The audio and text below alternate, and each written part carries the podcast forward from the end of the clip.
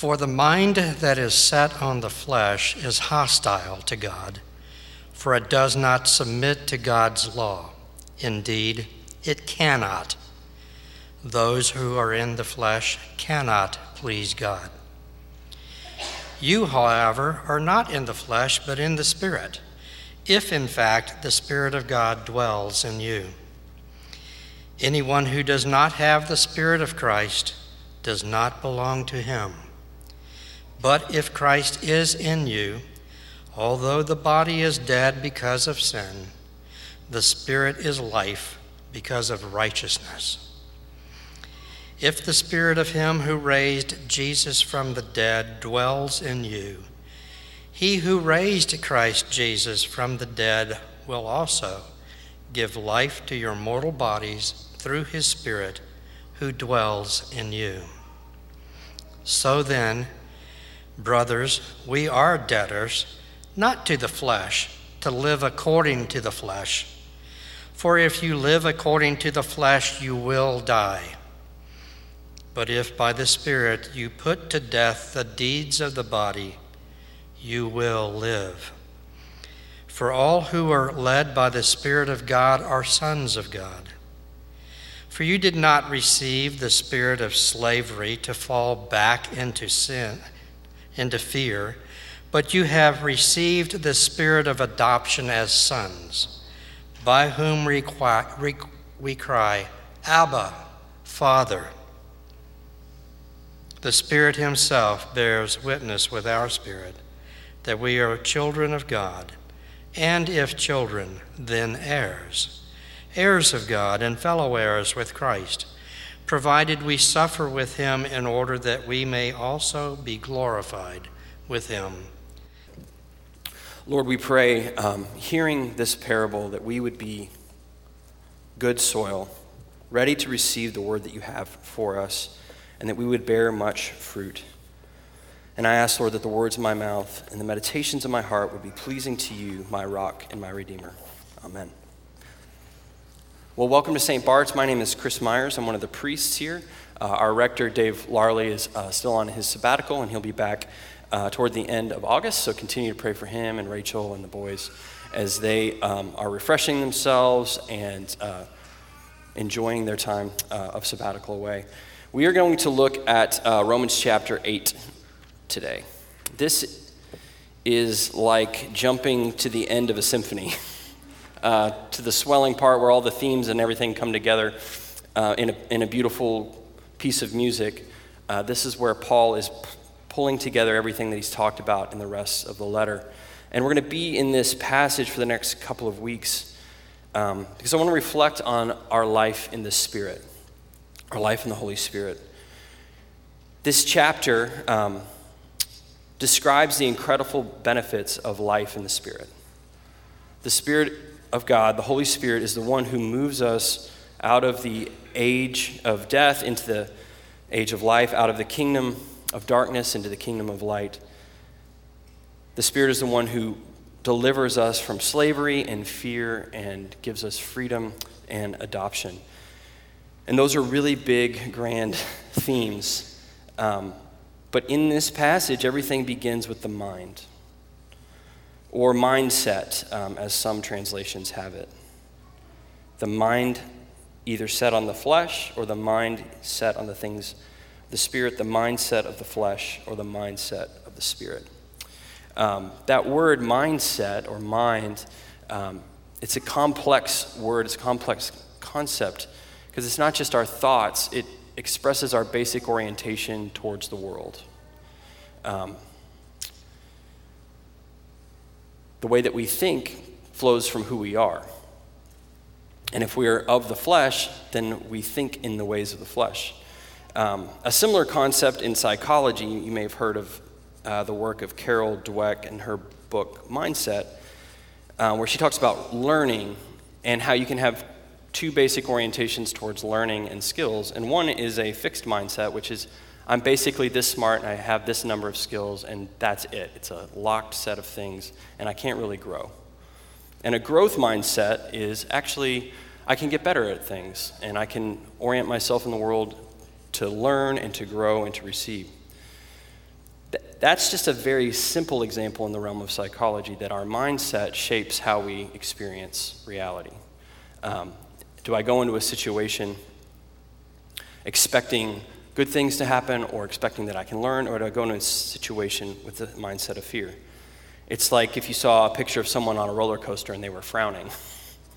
Um, they've just decided that they're not going to have any fun at all. And I've been in that place, um, being a stubborn child sometimes. I just refused to have fun because I'd set my mind on not having fun because of whatever. And maybe you can experience, maybe you've experienced that as well. So the mind is about what preoccupies us, it's about our ambitions, it's about our drives, it's about the concerns that engross us. Our mindset is about how we spend our time and our energies, what we concentrate on, and what we give ourselves to. And what Paul is saying, if you have a mind that's set on the flesh, then that's going to lead to death. But if you have a mind set on the spirit, that leads to life. And again, flesh is just one of those really complicated words. It's very complicated. it doesn't mean our bodies, it's not that our bodies are evil, but it's that part of us that's fallen along with the rest of creation. It's that part of us uh, that because of sin is not oriented by default towards God, but oriented by default towards pleasing ourselves, towards selfishness, towards ambition, towards pride. And Paul says that's the path of death, slavery, and fear.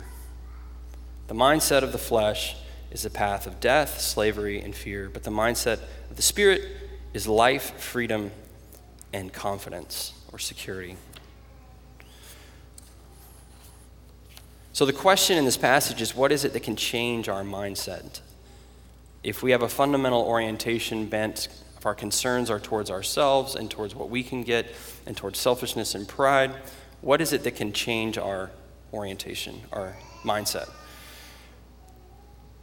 It's the Spirit of God, but not just the Spirit of God, it's the Spirit of resurrection. I want you to look at verse 11 in your bulletin or your Bible if you have it. Paul says this is one of those, like, if we really believed it, it would change everything sort of verses.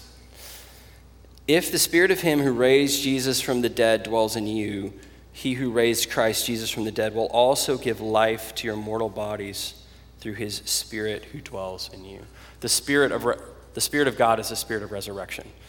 Not some other Spirit, but the very Spirit of God who raised Christ from the dead. He lives in you, and He lives in me. He dwells in you, dwells in us. One commentator said we could really think of dwelling as being settled residence, that the Spirit takes up settled residence within us. Settled because He's not moving out. He's there to stay. And I want to read this quote from him. However much we may need to grow in our relationship to the Spirit, however much we may be graciously given fresh and invigorating experiences of God's Spirit, from the moment of conversion on, the Holy Spirit is a settled resident within. This is from Douglas Moo in his commentary on, the, on Romans, and I, I wanted to quote it because it's, it's so important. It holds two things together that we have to hold together if we're going to talk about the Spirit. The first is, is that when we receive Christ, we receive the Spirit of God, period. He takes up settled residence within us. We have the Spirit. We are children of God from that moment on. We are heirs, all the things that Paul goes on to say. But it is simultaneously also true that we need to grow in our relationship to the Spirit. As he says, however much we may be graciously given fresh and invigorating experience of God's Spirit, from that moment on, the Holy Spirit is a settled resident within. It speaks to both sides of our relationship to the Spirit of God. There's an objective dimension to it. If we have been raised with Christ, we have God's Spirit, period, the end, settled residence within but we also can have fresh and invigorating experiences of God's Spirit. That's what Paul goes on to talk about, and we'll talk about later, is that the Spirit testifies within us. That's not a one time thing. That's an ongoing reality that the Spirit of God speaks to us, reminding us of who we are. So, this Spirit, the Holy Spirit of God, is the Spirit of resurrection who delivers us out of life, out of death into life. And the Spirit of God is also the Spirit of freedom. And the Spirit of freedom is the Spirit of adoption.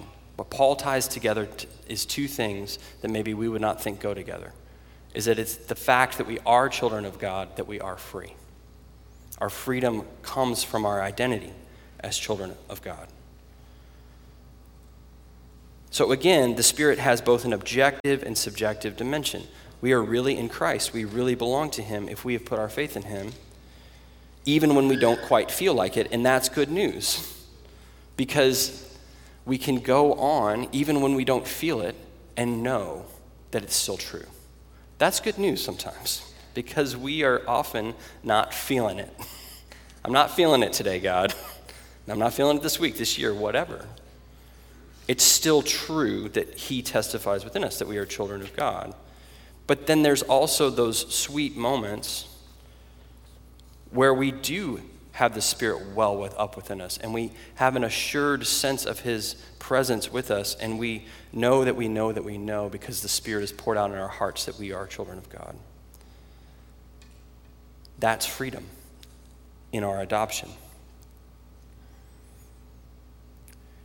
If I asked you to define what the opposite of fear is, you might not think of freedom or you might not think of security, but that's exactly what Paul is talking about. The opposite of the fear of the flesh is the security of our identity as children of God. Objectively, we participate as children in the life of the church, which is a ministry of the Spirit. Ministry of the Word is a ministry of the Spirit. When the Word is made alive to us in this context, it's not because of me or anybody who stands here, it's because the Spirit makes things known to us. In baptism, in, at the table, when we encounter the living Christ, those are works of the Spirit. And so too is the Spirit crying within us, reminding us that we are indeed children of God. So I want you to hold that in mind that the life in the Spirit has this objective dimension and it has a subjective dimension. And we can sort of lose one for the sake of the other, but we have to have both. We hold on to the objective part of it when we don't feel it. When we're standing next to someone who maybe is feeling it, but all we can do is really mumble our way through the liturgy because we're not really believing it or feeling it that day. We are still then children of God if we put our faith in Christ. And so, too, in those moments when we are overwhelmed by the presence of God and His goodness and His blessings in us, and He wells up within us, that too is the work of the Spirit. Subjective, objective. And it's also a present reality and a future reality. It's present because we are children now. We are children of God. We're not going to be children of God. We are children of God. But there's a future dimension to it as well because we don't have the fullness of our inheritance yet. We're heirs. We haven't come into the fullness of our inheritance. That's what we're going to talk about next week as the passage goes on that God intends to do for his whole creation what he did for his son, which is to raise it up out of death, and that we might enter into what he calls the glorious liberty of the sons of God. We don't have that yet, but even now the Spirit seals our adoption for us, makes it real by taking up settled residence within us and then testifying to us that we truly are God's children. Here's another one of those verses. If we really believed it, it would change everything. We did not receive the spirit of slavery to fall back into fear, but you have received the spirit of adoption as sons by whom we cry, Abba, Father.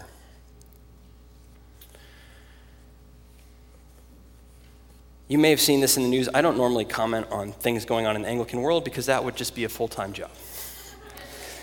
Don't Google it. That's what I tell people. How do I learn about Anglicanism? Don't Google it. Here's some books. Well, I Googled it. And a prominent bishop in the Church of England recently remarked that we can no longer say the Lord's Prayer because it is problematic. Because we can't talk about the fatherhood of God.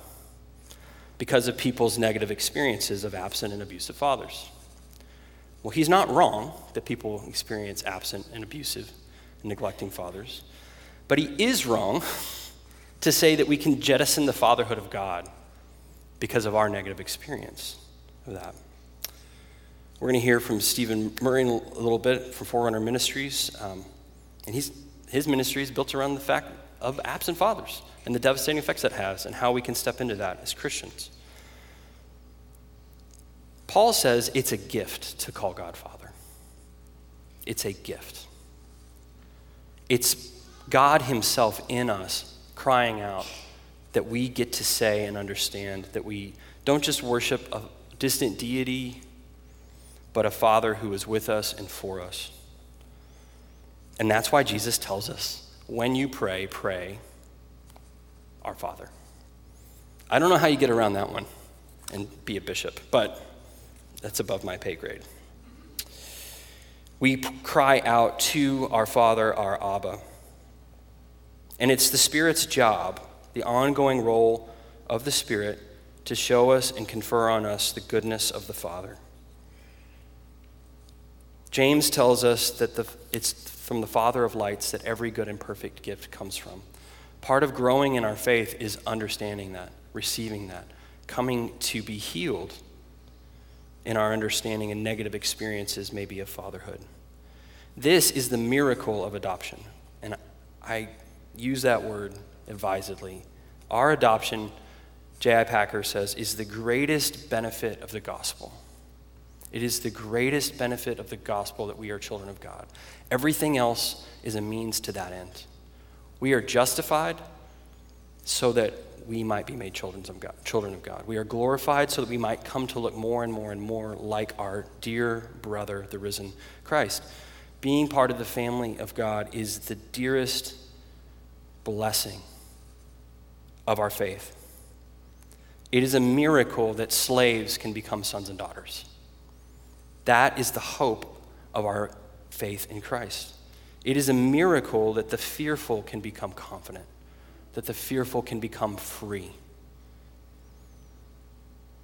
Adoption again means that we are truly now children now, confirmed by the testimony of the Spirit who enacts and seals our adoption and testifies to us that we are God's children. But we are also heirs of something that is to come. It's not here yet. But there's a security that comes from knowing that you have an inheritance. There's a security that comes from knowing that you have an inheritance. You can act in accordance with the reality that God's going to give you everything He has. It's what the father says to the older brother in the parable of the prodigal son Everything I have is yours. That's true now, it's true in its coming fullness. It means that God has not re- withheld anything good from us. And how do we know that? Because He's not re- withheld His very self. Who is it that dwells within us? God. God. The Spirit of God, the Spirit of Christ, as Paul says, dwells within us. So, being an heir of that provides security now. It provides a freedom of spirit. It's a freedom that comes from a settled understanding of our identity as, in Christ as sons and daughters. And that because of that inheritance, we can act boldly, not recklessly, but boldly. We can move forward to, towards the world with confidence, knowing that we have good news to share. And part of our adoption is that Christ becomes our brother. We are co heirs with him. And this is how Paul ends our passage for today. And if we are children, then heirs, heirs of God, and fellow heirs with Christ, provided we suffer with him in order that we may also be glorified with him. To be a co heir means also to be a co sufferer and co glory. So, this, all this stuff, this crescendo of the symphony can feel like it's all the way up here, but then Paul brings it right back down to real life. You're going to suffer. He's a realist. We heard it three weeks ago. Jesus said, I'm sending you out as sheep among wolves. As I said then, I'll say again now. The miracle of the gospel is that wolves can become sheep. But the only way that that can happen is if sheep move towards the wolves and testify of the shepherd. only when we move towards the world and say, You too can be children of God. That's the hope and the glory of the gospel. I'll close with this quote that I came across um, in a book called Interior Freedom. And this writer says, sums up the truth, I think, of this passage. What does it mean that the Spirit takes settled residence within us? It means this it means that someone lovingly and mercifully has entered into the mystery of your humanity, not as a spectator, not as a judge, but as someone who loves you, who offers himself to you, who espouses you to free you, save you, and heal you, to stay with you forever, loving you, loving you. Espouses you to free you. We are married we are the bride of Christ, married to Christ, so that we might experience his freedom, his salvation, and his healing. That's what the Spirit can bring. And That's what the Spirit does. We've got the rest of the passage open before us next week, but I just want to close with that thought. That maybe we're in that place where the best that we have is the objective side of the Spirit. I know that I've put my faith in Christ, I just don't feel it right now. Well, let the body surround you and pray with you and for you and on your behalf. But we also pray that we would have that testimony, the testimony of the Spirit within us, that we are children of God. Let's pray. Holy Father, um, we do pray to you as a good Father. We don't always see it, we don't always experience it. We do confess, Lord, that maybe we've had negative experiences of fatherhood. But it's your spirit that testifies to us and within us that we truly are your children. And I pray, Lord, uh, that even now, that testimony would well up within us as a sign of your goodness, as a sign of your love, as a sign of your determination, Lord, to free us, to save us, and to heal us. We acknowledge that that is the journey of a lifetime that you tell us to walk in your spirit, and we don't always do it. So we confess, Lord, and we ask for the strength and the confidence to walk in your spirit. And we ask this in the holy name of Jesus. Amen.